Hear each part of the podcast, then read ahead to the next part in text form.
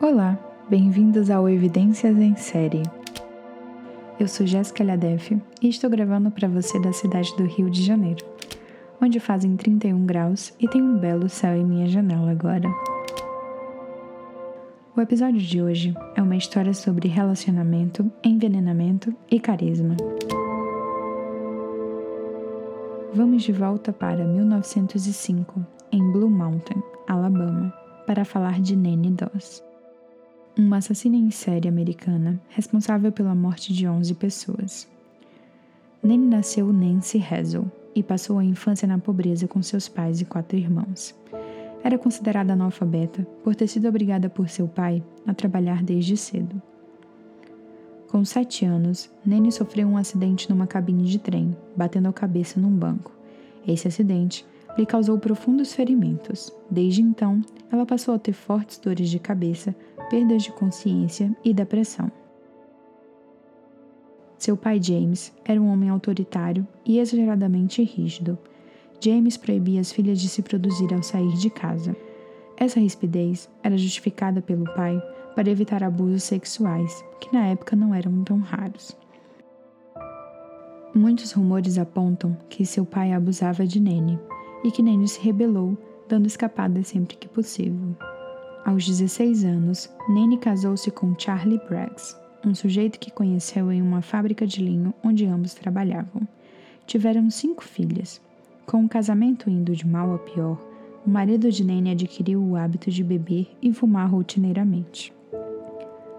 Nene tinha um comportamento irritadiço, disse Braggs. Toda sua família era desse jeito. Ela se zangava e sumia por dias, muitas vezes com outros homens. Aqui surgem as primeiras desconfianças a respeito de Nene. Três filhos do casal morreram cedo. O marido de Nene alimentou algumas suspeitas sobre isso. Dois bebês mostraram sintomas graves de problemas estomacais antes de morrer. Após oito anos de brigas, Braggs pediu divórcio e, percebendo que Nani era incapaz ou não queria cuidar das filhas, ele manteve a mais velha consigo e encaminhou a outra para viver com o pai de Nene. Com 24 anos, Nene casou-se com o operário Robert Harrison, um sujeito alcoólatra e com antecedentes por roubo. Mesmo assim, o casamento durou 16 anos. Enquanto isso, Melvina, a filha mais velha de Nene, engravidou e acabou dando à luz a uma menina prematura de apenas sete meses. A sua mãe teria auxiliado no parto, mas o bebê não resistiu e acabou falecendo. Melvina, no pós-parto, referiu ter alucinado e visto a mãe enfiando uma agulha na cabeça de sua filha. Melvina teria deixado seu outro filho Robert aos cuidados de Nene. Quando voltou, misteriosamente a sua mãe lhe deu a triste notícia de que seu filho havia morrido. A autópsia concluiu que o falecimento se deu por asfixia, mas por causas não conhecidas. Tais fatos nunca foram esclarecidos para a filha, de modo que Melvina começou a se afastar da mãe. Em 1945, após uma noite de boemia em comemoração ao fim da Segunda Guerra Mundial, o seu segundo marido Harrison voltou para casa e estuprou Nanny. Indignada com a violência sofrida, Nanny encheu uma garrafa vazia de uísque com veneno de rato. Robert tomou uma dose da bebida e morreu. Aqui começa o período mais ativo de Nanny em relação aos envenenamentos, principalmente de seus maridos. Nene então casou-se pela terceira vez com um sujeito chamado Early Lane, que bebia muito e era um namorador inveterado. Entretanto, logo após o casamento, o seu esposo faleceu supostamente por insuficiência cardíaca. Passados alguns dias, Nene conheceu seu quarto marido em uma boate em Kansas, Richard Morton. Ele, ao contrário dos outros, não era alcoólatra, mas em compensação, Nani achava que ele era infiel. Segundo Nene, ele ia à cidade todo bem vestido. Em uma viagem para Carolina do Norte, Morton comprou um conjunto de anéis. E Nene tinha apenas uma certeza: ele estava saindo com outra pessoa. Mais tarde, a polícia especularia que Morton havia comprado os anéis para a própria Nene. Mesmo com os ciúmes, ambos começaram a morar juntos, e quando a mãe de Morton mudou-se para sua casa, em 1953, Nene entendeu por envenená-la. Três meses depois, era Morton quem perderia a vida. O quinto e último marido foi Samuel Doss, que morava em Tulsa, em Oklahoma. Nanny e Samuel casaram em 1953. Para manter seu padrão e se livrar do marido, Nanny preparou uma enorme tigela de ameixas secas cozidas, acrescentando veneno à vontade. A iguaria levou Dolls ao hospital por 23 dias, mas não acabou com ele. No dia seguinte ao seu regresso, Nene serviu o café com um pedaço de veneno de rato, e o truque deu certo. Os assassinatos de Nene estavam com os dias contados quando um médico local suspeitou do motivo pelo qual Doss, que havia recentemente recebido alta hospitalar, falecera e solicitou uma autópsia, onde foi constatada uma quantidade assustadora de arsênico em seu organismo.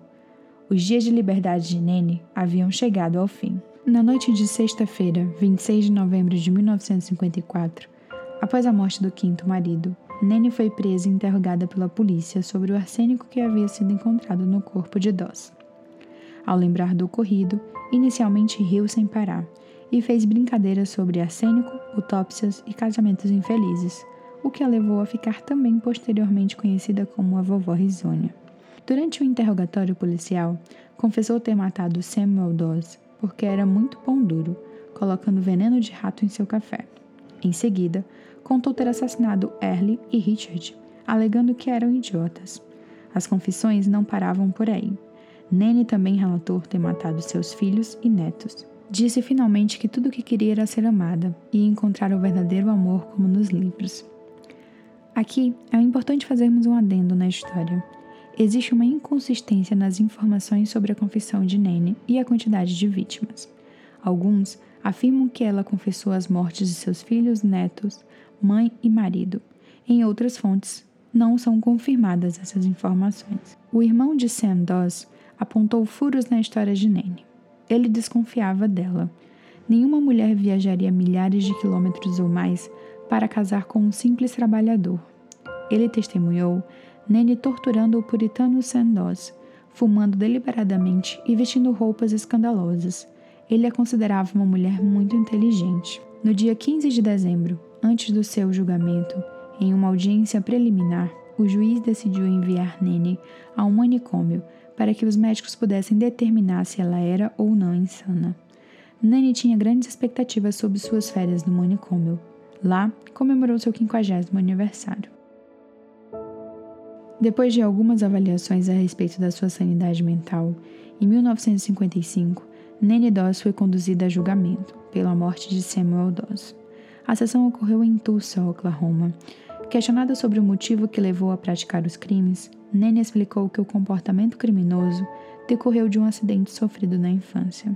Segundo um relatório de um dos médicos que avaliou Nene, ela era uma mulher perspicaz, inteligente, calculista, egoísta e narcisista, cujo comportamento agressivo sob frustração liberou sua hostilidade contra homens, particularmente seus maridos. Em 17 de maio de 1955, Nani surpreendeu a todos ao se declarar culpada. Achou que assim teria uma pena mais branda e até conseguiria ser transferida de volta para o manicômio. Nene foi oficialmente declarada sã e, com a declaração de culpa, ela era oficialmente uma assassina. Nene Doss foi condenada à prisão perpétua pelo homicídio do quinto marido. Ela jamais foi julgada pelos outros assassinatos ocorridos em Alabama, Carolina do Norte e Kansas. Durante todo o tempo em que ficou presa, na penitenciária estadual de Oklahoma, nos Estados Unidos, Nene foi uma prisioneira exemplar, sem jamais se envolver em quaisquer acidentes. Costumava fazer piadas com as agentes penitenciários e rir excessivamente, considerava a prisão um lar. Mas o que significava lar para Nene?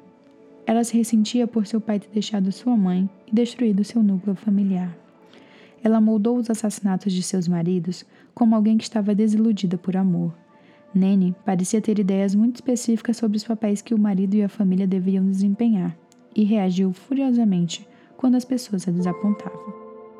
Nene faleceu de leucemia em 2 de junho de 1965, exatamente 10 anos após ter sido presa.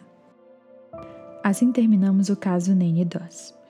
Nene foi considerada uma assassina incomum para a época. Apesar de seu método, o envenenamento ser bastante utilizado por assassinas do sexo feminino, Sua aparência inocente e seu sorriso fizeram as autoridades duvidarem de seus crimes, e o próprio juiz de seu caso não condená-la à pena de morte. Nanny seria a primeira mulher condenada a esse tipo de pena em Oklahoma. O podcast Evidências em Série é um podcast em formato de storytelling. As informações desse episódio foram retiradas de fontes da internet e do livro Lady Killers, da autora Tori Telfer.